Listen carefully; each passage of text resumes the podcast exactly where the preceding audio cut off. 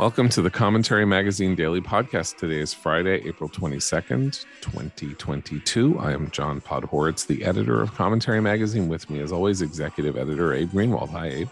Hi, John. Senior writer Christine Rosen. Hi, Christine. Hi, John. And associate editor Noah Rothman. Hi, Noah. Hi, John. Noah today completes the recording of his forthcoming book.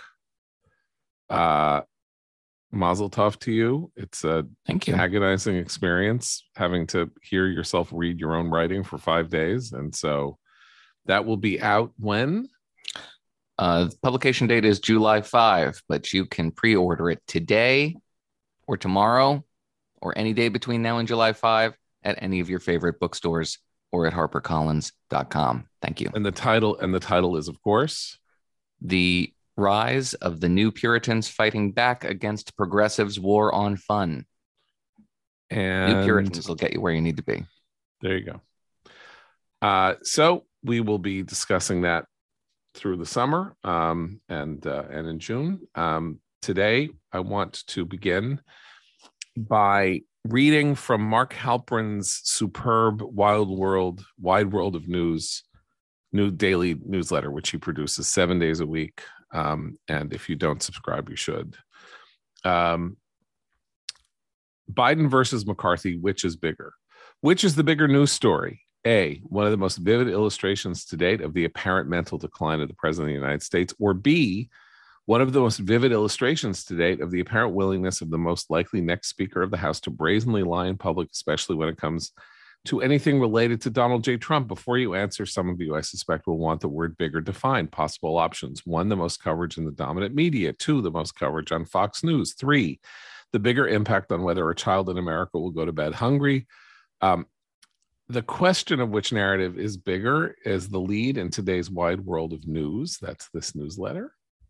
So, uh, Blue Twitter, Heather Cox Richardson and Rachel Maddow think the story of Kevin McCarthy's apparent lies and allegiance to Mr. Trump is the bigger story by any measure. And indeed, this morning, turning on Morning Joe was 20 minutes on on this Kevin McCarthy story, which summarized by the Associated Press is House Republican leader Kevin McCarthy told fellow GOP lawmakers shortly after the January 6th Capitol insurrection that he would urge then President Donald Trump to resign. What's important here is we we read this yesterday in the Jonathan Martin Alexander Burns story in the New York Times. Yesterday, somebody released the video, uh, the, excuse me, the audio of McCarthy saying he was going to uh, tell Trump, "quote I think it will pass, and it would be my recommendation he would he should resign." Uh, nobody knows whether McCarthy actually said this to Trump or not. What we do know is that his spokesman said that the New York Times story was, quote, totally false and wrong. McCarthy never said he'd call Trump to say he should resign. And then out comes the audio tape. Um, so that's the story is McCarthy and his people, you know, lying and getting caught, you know, dead out in a lie uh, because of the sound of his own voice on a tape. Uh, Halperin goes on to say, I continue to believe that McCarthy will become Speaker next year, and but that his ties to Trump and his comb- the combination of his Trumpian instinct to go with lies to get through the moment without Trump's Houdini-like capacity to escape with his life on the other side are going to make his time running the House fraught and maybe short-lived. So stay tuned. But as for the landmark moment at the White House on Thursday, as best as I can see, with one exception, the dominant media is pretending it didn't happen. And that moment is when uh, as Bloomberg News put it, President Joe Biden mixed up the federal mask mandate with pandemic related border controls on Thursday, temporarily causing confusion about his response to key issues facing the administration.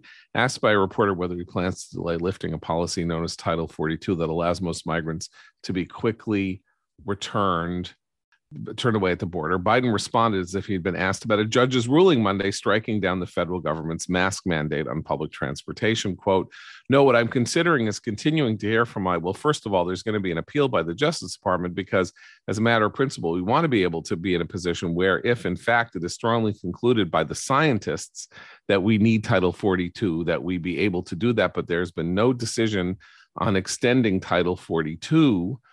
Um, So basically, uh, this is where Halperin sets up this what's the bigger story, McCarthy lying or uh, Biden mistaking uh, the mask mandate for the border control and saying this is the Rorschach test of you know where you are on the political spectrum. Uh, so, which is the bigger story? I bigger story is McCarthy. The bigger deal is Biden. That's a good way That's to put it. Well put. Right. So let's go with the bigger. Let's go with the bigger deal, and then go with the bigger story. Well, it's a bigger deal because the president of the United States is making large substantive mistakes about big and serious matters of policy and it's not it's it's a bigger deal because it's not a bigger story because it's not setting alarm bells off um, because the media is covering for him and the, the administration naturally the, the spokespeople have to send out corrections and walkbacks and and and all that. But look this is not an isolated incident. Every time Joe Biden speaks, uh, certainly in a, always in the question and answer session, um, he makes mistakes like this. And as Christine has documented uh, extraordinarily well in it's the most recent your most recent column, yeah, your, the, uh, in yes. your in your commentary column that's up now about about stop stopping. All, all the the media does is call them gaffes. Uh, these are not gaffes. Right. Yeah. Christine. I, I, so as the Gaffmeister, as the, the not as the not Gaffmeister. Well, the, I mean, I joke, but like there, there is a sense in which, uh, I mean, this is the oopsie daisy presidency, right? Everything he does wrong, even if it's he speaks out of turn, he makes a policy and then claims they didn't do that. I mean, it's all oopsie daisy, and everybody smooths it over. And it's now, it's not a joke. Like I know that at first people were like, "Oh, the gaffes, he's gaff prone." He himself seemed very self aware and would would mention that he was gaff prone, or we were told it was because it was the hangover effects of his childhood stutter. All of these you know ridiculous excuses were made. But at this point given it, it, creates anxiety because we don't know who's in charge. If he doesn't understand the basics of policymaking and and the these are serious issues the border uh, issue in particularly within his own party there's a lot of uh, controversy over whether or not this should be extended. Um, lots of democrats are concerned about what it's going to do politically in the midterm elections. He should be completely on top of this. He is briefed every day about this stuff. And if he can't hold those you know uh, important talking points in his head he he he's we're in trouble. And i think it's also uh, exacerbated by the fact that he's very controlled and has very few of these press conference type settings where he takes questions. He often just turns his back and walks away after making a statement um, and every single time he opens his mouth, his communications team is like a censor in live TV. Like they're re- just ready to jump on all of his mistakes and immediately correct them. And the media is not doing its job when it doesn't push back on why this is just a consistent. It, it, it's a it's not a bug. It's a feature of this presidency.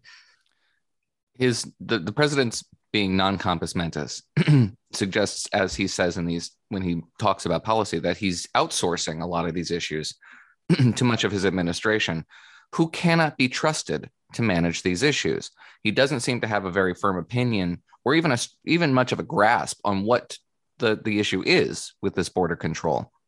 And I'm sure his administration is dominated by like minds, most of whom are on the progressive left, who also don't see this as much of a big deal. They have bigger fish to fry. But every poll suggests that the public is much more tuned in to the immigration issue and much more apprehensive about the state of immigration in this country than his administration is. Likewise, he doesn't seem to have a strong opinion about masking, whether it's necessary or not, sort of outsourcing that to the public health apparatus. The public health apparatus is utterly captured and, and unrepresentative of the national mood, as indicated by a Washington Post piece this morning by two public health communications professionals, Lucky Tran and Oni Blackstock both of whom articulate something that I think is antithetical to the American ideal. Quote Pundits and even the CDC itself are emphasizing that it's up to individuals to make their own choices about how to protect themselves depending on their risk tolerance. But this narrative goes against the foundation of public health. No S. What have we been what have we been saying over the last two and a half years? Yeah, there's an, a fundamental American libertarian streak that is at odds with the technocratic impulses of the public health apparatus to the extent now that the, the public health apparatus is behind the news. In this very piece that's published this morning, they heap praise on the city of Philadelphia for bucking these trends and reimposing the mask mandate. The mask mandate fell out from under them before this piece was even published. Philadelphia abandoned it after several days. The public health apparatus has demonstrated that it doesn't know what it's doing, that it doesn't know what the pulse of the American, uh, it doesn't have its finger on the American pulse anymore. It's just sort of a runaway train. And it's responsible, that's the president's responsibility to rein on his own executive agencies. He doesn't seem to have any interest or capacity to do that. Well, and I Okay, can I just well, add the- that the yeah. our other favorite public health professional reemerged like Gollum from a cave, you know, to say one CDC to rule them all. Uh, Fauci went back on TV to say, uh, "Well, I." The, he was asked about the mask mandate being lifted on planes. He said, "Well, I'm going to continue to wear masks. I'm going to continue." I mean, the same sort of hectoring, you know, trust your public health scientists over over your own uh, ability to analyze the situation. So he's like a bad penny. Um, so the capacity question here is is is everything, and that's really why it's a story. Because, I mean, it's not cute that asked a question about the border, he answers with a question about masking, and really genuinely, if you watch it, doesn't doesn't know which is which. He doesn't know that Title 42, which is one of the I don't know three or four dominating populist political issues in the United States right now isn't the judge's ruling in the masking case and um, yeah, I just want to say because it's not it's not like he just answers another question as if he misheard the question. He answers the in question he answers the question incorporating title 492 in, into 42 yeah 42. You I get mean the same you, you, answer you from can't you shouldn't who be president of the United States because you just said title 92 instead of title 42 but it's okay for for Because him. I thought you said title 92 and then so I look look let's let, let, let, let's quickly this is the caliber through of conversation we're getting out of the Oval Office, though. Just sort right, of, but here so sort of here here are the yeah so we spent um we, we spent six months even at the beginning of the trump presidency with serious questions being raised about whether or not officials in the trump administration should invoke the 25th amendment against trump because he was crazy right i mean this was a real topic like it was talked about on morning shows it was talked about in blog posts everything twitter there was a lot of 25th amendment talk the 25th amendment which was passed in 1967 was passed as a result of revelations about Woodrow Wilson. Really about, uh, I mean, it was also sort of in the wake of a of the assassination of John F. Kennedy and the question raised of what would happen if Kennedy had actually been incapacitated rather than killed by the shot. And then we had this, uh, we've had we had this kind of series of revelations that, in fact, in the last 14 months, I think, of his presidency, that Woodrow Wilson was effectively incapacitated, and that his wife um, Edith had essentially been president of the United States, and something ne- there needed to be a process by which that possible incapacitation could be uh, handled and dealt with uh, as a constitutional matter. And so the 25th Amendment was passed. And so it's a very elaborate, very complicated procedure. And I don't want to go into it again. However, this is the sort of circumstance for which the 25th Amendment was written theoretically. If Biden is failing has failing mental capacities, does not refuses to recognize it, or has a power structure behind him that will not uh, acknowledge it. Um, there are various modalities according to which members of the cabinet and others can force or can try to compel a temporary suspension of his presidential powers.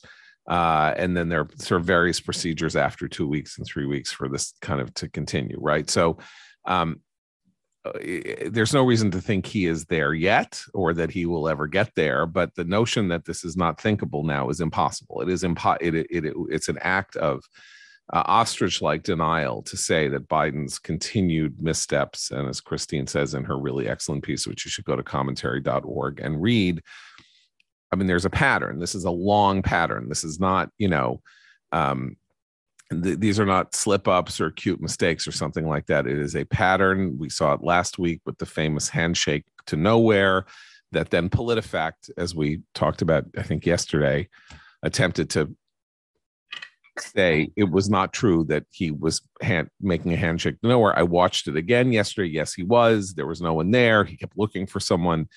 Um, and you know we're in the middle of like a, a major war in Ukraine. We're in the middle of a, an inflationary spiral. All of this. Uh, this is a very difficult time for the presidency, and he seems uniquely ill-suited to handle that stuff. And if there is a reason that he can't handle it, that has to do with a has to do with failing mentally when he is 79 years old. Uh, such is life, and something will have to be done about it. Now that then brings and because he's president now for two years and eight months longer Right. Well, that leads us into the bigger story. Because if you're saying this is a live issue, a live issue to the point that Republicans will be handed the ball when they most likely take control of the House of Representatives and could take control of both chambers of Congress, then we get into what what Kevin McCarthy and his majority does with this imperative. Well, so um, but here's the other part of this though, which is so so if we game it out, uh, let's say that he uh, doesn't, uh, he isn't failing mentally or, you know, in any way that is sort of cognitively measurable. And he does decide to run again for office in 2024 to run for reelection because he is, after all, the, you know, leading Democrat and all of that. How much money will dark money groups spend in 2024 simply running footage of him trying to shake nobody's hand or saying this or that or the other thing or making terrible mistakes. How many more of these are there going to be before 2024? Are we talking about $100 million? Are we talking about $500 million? This is the gimme of all gimmies. Biden is setting himself up in a reelection to be humiliated and to have his mental fitness called into question in a way that no effort to sustain, you know, to say that the, this is disinformation on the part of social media will be able to stay. There is no way that this will not be before the American people every day, every hour. And who who exactly isn't going to be stirred and made a little nervous by this? Okay, can I just can I just say though when there's a whole nother clip reel that you could compile of his vice president right now. So it's not, and, and this is why we all always see these stories about how he'll run again because the only person who could beat Trump again is Biden. It's got to be Biden. She just spoke. Uh, the vice president spoke to Space Force yesterday. So she's in front of people who ostensibly have been trained to understand how space works. And she gave a, a speech, if you can even call it that, that sounded like a fifth grader's book report written on deadline about space, and they had to have you know 500 words, and it was. I mean, I thought it, again, it's so much of what she says and does is almost a parody, but that's the alternative. So I think that's why the cover up for Biden will continue, and why all of those there'll be an entire narrative that's that's you know how dare you attack our president's you know mental fitness, et cetera, et cetera, because the alternative is in some ways worse. Look, I think the alternative is in some ways worse. I mean, that's that's that's the horror of the mm-hmm. situation. You know, you have I mean, I don't think Kamala Harris is is is stupid or anything, but I mean, but I mean, you know, Veep was a prophecy of Kamala Harris. The exception, you know, with, with without the without the diversity, you know, I mean, she is Selina Meyer, who is not dumb, but is constantly tripping over her own shoelaces. And not that she wears shoes that have shoelaces uh, on on V, but she is constantly go, going into places like Space Force and giving these bizarre, you know, illiterate, uh, uh, f- full of uh, you know uh, uh, pseudo profundity blatherskite speeches that are hilarious, and that's what it's sort of like with with Kamala Harris. But if so, if the implicit message of the Democratic Party is we're going to have to stick with Joe Biden because if we if we think things are bad now, we're going to get Kamala Harris without. It's an interesting strategy, or worse, or you don't get and, Kamala Harris, you get a contested primary that tears the party apart, which seems more likely. Which is probably why I've always said from day one that Joe Biden will run again, whether he's co- competent and can string a sentence together or not because the alternative is more terrifying. Worse, if we get a lot of these gaffes, there will be no response to them from the Democratic side. They'll just pretend it's not a legitimate issue because it's ageism, because it's prejudicial, because it's generally just uh, in, uh, an abdication of their uh, of their responsibilities to their constituencies, and it's a real live issue. And pretending it's not a real live issue, as they will, is what's going to happen. look, we have all this talk. There's all this talk about the sandwich generation, right? Which is sort of like the largest cohort of voters in the United States, like the voters between the ages of know, 40 and 70, right? It's sort of this supposedly the sandwich generation, which some they're raising kids or still have kids in college and they have to deal with their elderly parents. There are tens and tens and tens of millions of people in the United States with elderly parents who have elderly parent issues and saying to somebody well you know he's he's 81 or whatever biden will be in 2024 but it's totally capable of handling the presidency. I don't know how many people will simply accept that as a as a given. You know it's one thing if you're running for senate whatever there's no other candidates you don't really care. What does a senator to do anyway? You don't pay that much attention right? This is the president of the united states. They are yeah and and by the way the contested primary thing is now comic because we're getting all sorts of indications that two people who might be considering runs one of them is bernie sanders who will also be in his 80s and there is some weird hillary clinton boomlet going on I, which i don't really understand now she won't be in her 80s i mean you know that's the one of the great comedies of uh of our time is that uh, Bill Clinton, George W. Bush, and Al Gore, right? Uh, candidates from the 90s today are younger than Donald Trump and Joe Biden both. Yeah, but she'll still be Hillary Clinton, which is the right. problem. no, I know. So let's go back to Philadelphia for a minute, because and this is where Biden's incompetence as a political player and the and the fact that Republicans should be incredibly confident going forward uh, with the, their prospects in 2022 are, are made really evident because of the Democratic Party's uh, inability to also not trip over its own shoelaces. So Philadelphia declares the return of an indoor mask mandate, and then suddenly it's lifted. I would say it is no accident, comrade, that this lifting came a day after uh, their very interesting Democratic senatorial candidate said he was against that Philadelphia had to lift its mask mandate. Uh, why? Why? He said, uh, uh, Fetterman. He said, like, you know, we can't have this. It's time to move on. Da da da da. He's doing that, believe me, because of polling. Like, he's doing. Everybody who actually has to be a person who is facing voters in 2022 in a closely contested place does not want to be associated with mask mandates. And he saw a gimme here. And I think, like I said, the first time we heard that Philadelphia was doing this, 25,000 votes in Philadelphia that flopped the other way to the to the Republican, whoever that is, wins the Senate seat for the for in Pennsylvania for the Republicans. It doesn't take much. 15,000, 20,000, I don't even know. Fetterman clearly understood the danger. He said they should this shouldn't happen. And I'm pretty sure that the mayor of Philadelphia, whatever, said we better, you know, he had a phone call and said, What what what are you doing? Why are you, you trying to ruin me? You want you want you want Mitch McConnell to control the Senate? Is that what you want? Okay, there's a lot of controversy. We're lifting the mask mandate. I mean, that is rather than the CDC getting the DOJ to sue, forcing Biden and Psaki and everybody to continue answering questions about what's going on with the mask mandate. And will the CDC lift the mask mandate? They're only doing this in order to keep their power of the being able to impose such things later. But they also have a deadline where they're going to have to talk about lifting the mask mandate their own guidance, which I think is now May 3rd or something like that. Whatever was two weeks from from April 19th. What are they going to do? What are they going to do? I don't understand. I it's it's very mysterious to me what they're going to do because how can they not say the mask mandate needs to remain in place if they're facing this suit? Okay? meanwhile, deaths in the United States are down to 376 a day, a terrible number. That's not a thousand. And once again, we have case rates up 52% and deaths down 33% in the same 14 day period. The complete separation of the illness from the from the positive testing. I mean, there was the you know the consequences of the illness from the positive testing.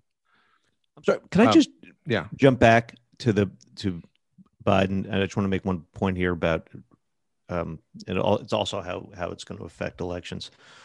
Um, so yeah, not only uh, will will Republicans be able to run endless ads uh, showing Biden shaking hands with thin air and making all these mistakes, but this would all be one thing if things were going well.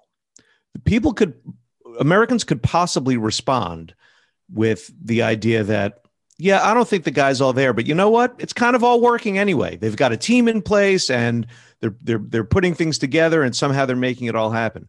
I think you can make a really good argument that the White House team is spending so much time propping him up, fixing his big mistakes that they are blowing a lot of things actually. And and that you can sort of see the the results of it at work. So it's it's not just an empty look at this guy and laugh uh, camp, you know, uh, uh, sort of negative campaign.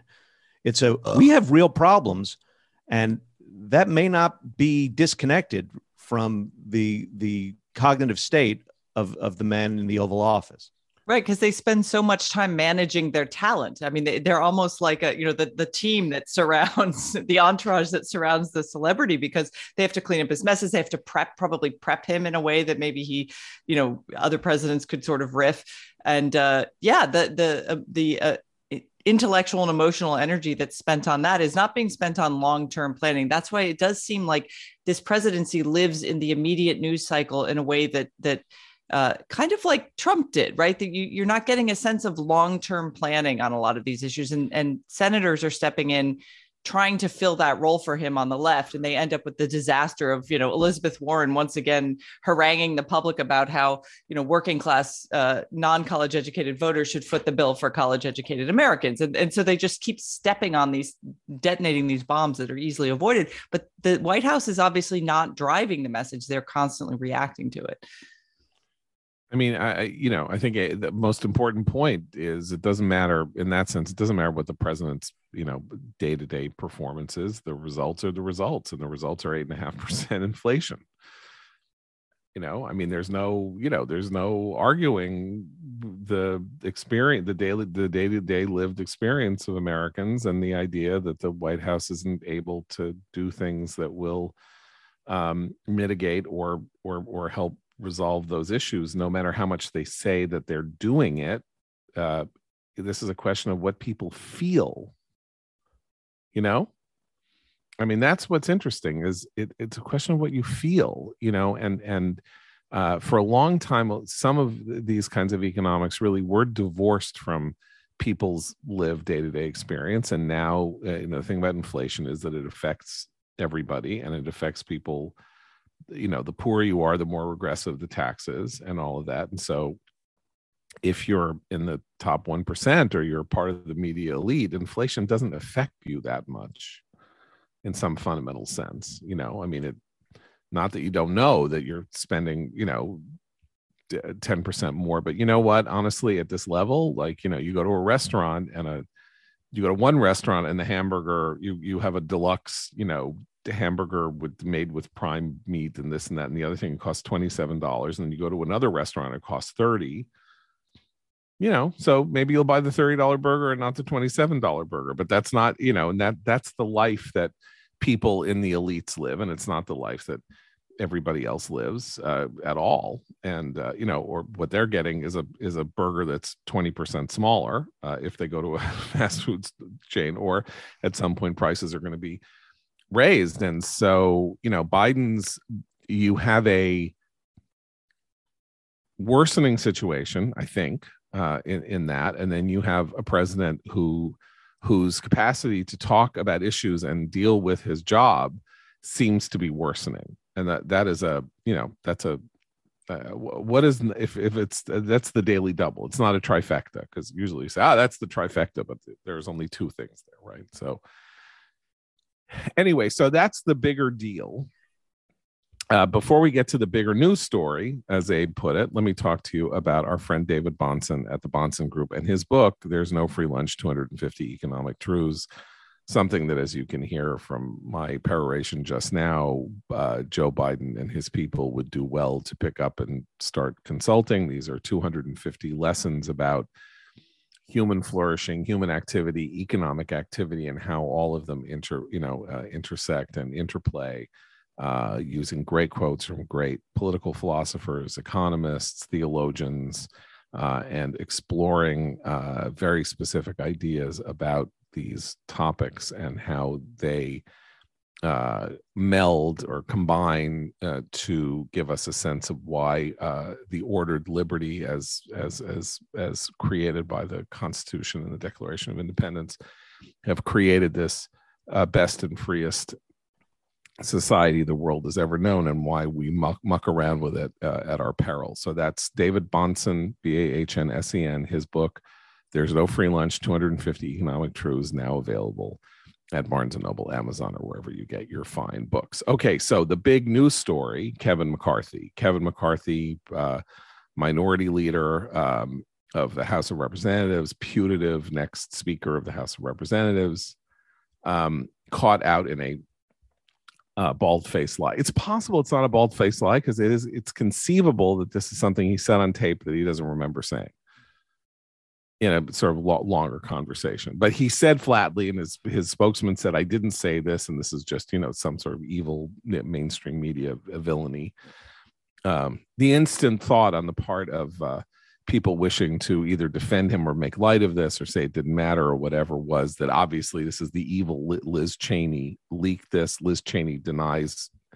Liz Cheney people deny having been the ones to leak it to uh, to Alexander Burns and Jonathan Martin but it's there. It's right there. I'm going to tell him to resign.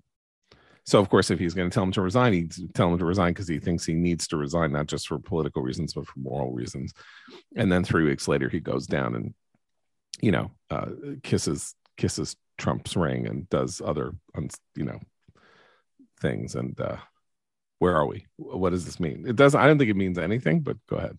well, I just want to say, if he doesn't remember saying that he's going, that he was thinking of telling the president to resign, then he has the same problem as Joe Biden.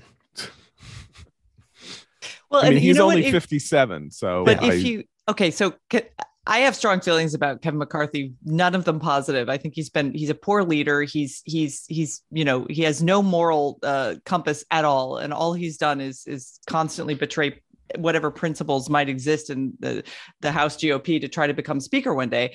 That said, when you when you look at the context of the conversation, you could very well imagine him because he does this all the time. He's done it with Trump constantly, being in a room with someone who's very certain about her principles, Liz Cheney, her saying what's happening, and some other leaders, and him going, "Oh, you know, I agree." Like he, he's in he's in the in crowd, then he's gonna he's gonna agree with them. He's gonna say what he thinks they want to hear, and then he'll turn around and do something else. I'm wondering what he told Trump like, did he tell Trump, oh, I, I was defending your honor, you know, oh, that terrible Liz Cheney. If he lied to Trump, then he's got, you know, Trump's gonna just just open a can of you know what on him. But I I he just strikes me as the kind of politician who doesn't understand um, that there are moments when one's power comes from sticking with one's principles, not kind of you know going along with whoever happens to be in the room at the moment, which is what McCarthy tends to do why when John raised the prospect of a 25th Amendment push arising from the grassroots, everybody should expect that McCarthy won't be able to resist that temptation, nor will he prosecute or execute it competently. Um, when you know we've had at least a couple of examples of him trying to be a good steward or good shepherd of uh, MAGA interests and failing spectacularly because he can't keep his conference in line. Um, he very publicly admonished uh, the Republican conference in the House not to support the bipartisan infrastructure package. 13 Republicans bucked him. He very publicly tried to leverage everybody to stay away from, uh, not to ratify the idea of an uh, independent commission to investigate the events of January 6th. 35 Republicans ignored him. Um, so I don't agree with either of those priorities, but he made it a goal and he lost. He's a bad steward of his conference. He can't keep them in line. That's all your job is as speaker. We can expect a not very good speakership, I suspect. I mean, I don't really think Kevin McCarthy has a role in the 25th Amendment process until and unless it's involved. No, it would be a symbolic resolution of some sort that would only commit them Right. to a course of action that they wouldn't be able to follow up on and wouldn't be able to articulate why they're doing the things they're doing. It would just create a news story for them to distract from what could be a much more a much better message about the incompetence of the administration. And instead they're just going to be stepping into a trap that democrats want. They want to frame this as the, the president is being persecuted by republicans. These people are all prejudiced and ageist and what have you. I mean it would just give them the narrative they want. And we should have every expectation that he will do just that. Um, you know the the the bad part about Biden being so incompetent. I mean, aside from everything else, like we don't want an incompetent president and all of that, but uh, the good part for you know people of our ideological stripe is that he uh, he isn't effective at getting what he wants, and he therefore we're sort of saved from the wor- his worst impulses or his worst policy uh, directions and guidances by his own in you know his own inability to get out of his own way but there's a second problem which is that it um it, it, will make things very it makes things as i keep saying easier and easier and easier for republicans to head into november in a condition maybe of almost total triumph. And therefore uh, there won't be any adjudication on the Republican side of the best way to appeal to the American people in this post-Trump era. Uh, how to how to get the soccer moms back? What what do we do? Where do we go too far? Why did why did 81 million people vote against us in in in 2020? So that the impulse to say, well, they didn't. it- the election was stolen is already uh, there among you know say 15 to 20 percent of people.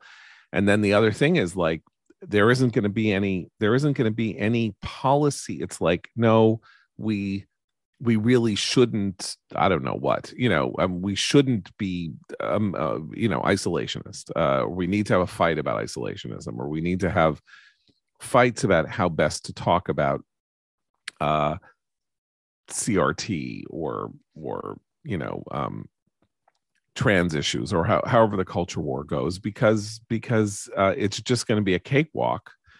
And then everyone is going to say you see the american people are behind us and the extremism of the you know republican uh, elected officials that uh, is highlighted by by the dominant liberal media they'll be able to say you see the people are with me. They're not you know the media came after me. I'm you know lauren boebert i'm you know uh, who you know um, uh, Marjorie Taylor Greene, uh, you know, and I survived because you're with me and you agree with me that, you know, every two year old should have a, an AR 15 or whatever. So there's, so there will be no, uh, you know, there will be no debate on the Republican side about how best to be appealing in 2024 because the, the, the triumphalism will be, will be total um and and I- nothing nothing will have been i think very little will have been discredited by the 2022 election or called into question by the 2022 election.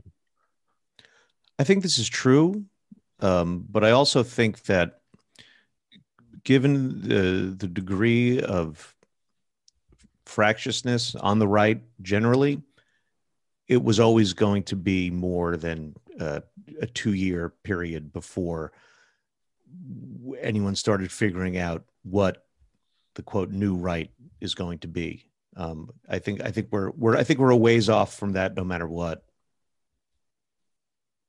uh yeah i mean i think that's right and so you know uh the whole question of what happens will have you know eh, this is a, another interesting failure on biden's part uh, obama was the same was the same failure because they were so confident in some weird way that they had changed the political dynamic in the united states. They didn't continue in their presidency to attempt to solidify the crossover votes that made them that got them into the presidency. Instead they tacked back to their base and created a very muddy political situation for themselves going forward um, and so you know a, a, a smart party that needs to grow would say, "Oh my God, I got these people to vote for me for the first time. What more can I do to bring them into our tent? What do I? How do I continue to talk in ways that are appealing to them?" Because you know, uh, George W. Bush came into office, you know, having having lost the popular vote by 500,000 votes. And between 2000 and 2004, he increased his vote total by 22%.